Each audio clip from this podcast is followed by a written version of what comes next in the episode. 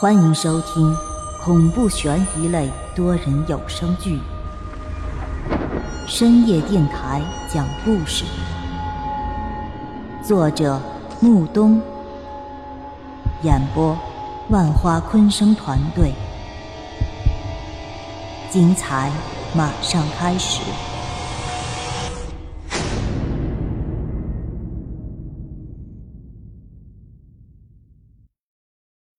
第三十七集，知识改变命运这句话还是有一定道理的。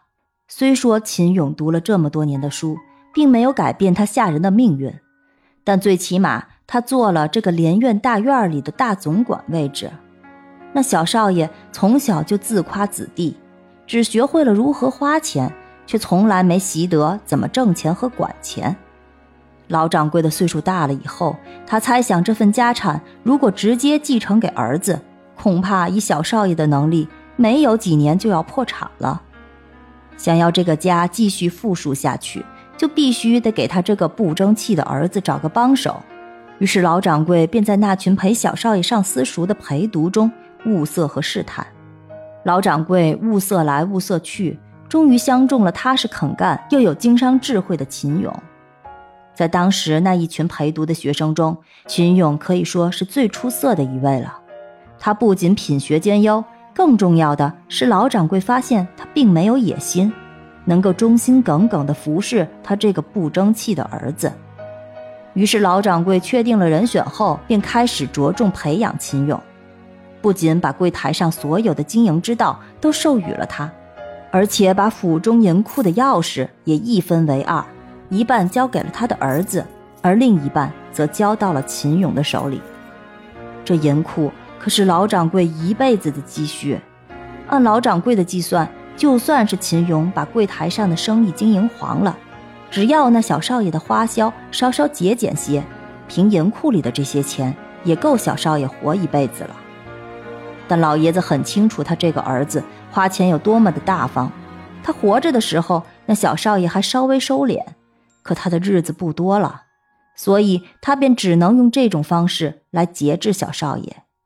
老掌柜走的时候，那柜台前的生意便全权交给了秦勇，而那小少爷则是游手好闲，整日出没于青楼和茶楼之中，偶尔来柜上也只是为了找秦勇要钱。柜上的生意他从来不闻不问，这样的日子对于秦勇来说可是相当难得了。为了不辜负老掌柜，他在柜上勤勤恳恳地经营着。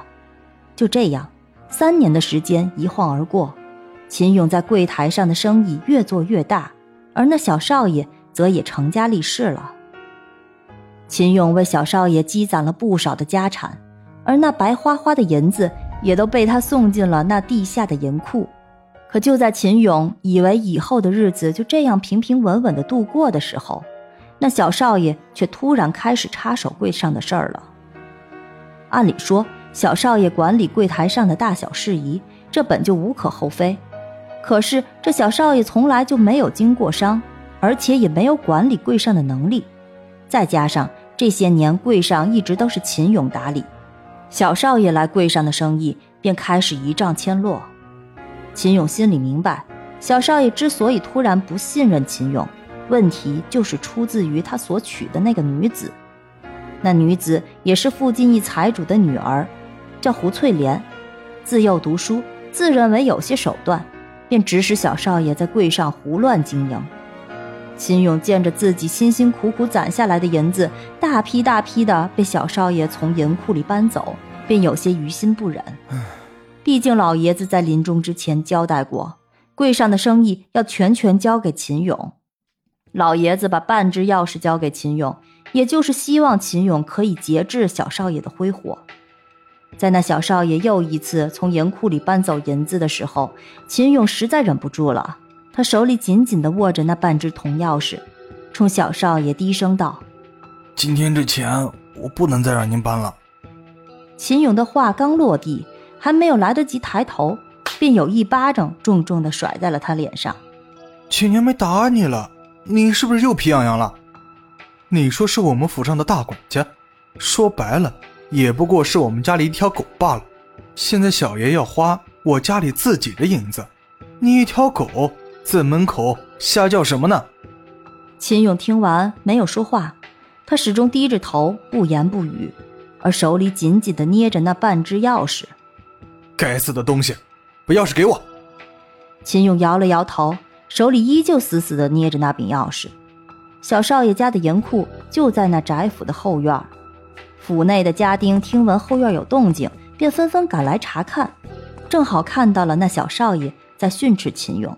要说秦勇当管家这几年，对他手下的这些人可是相当不错的，而且秦勇勤勤恳恳地打理柜上生意，那些手下的人也是有目共睹的。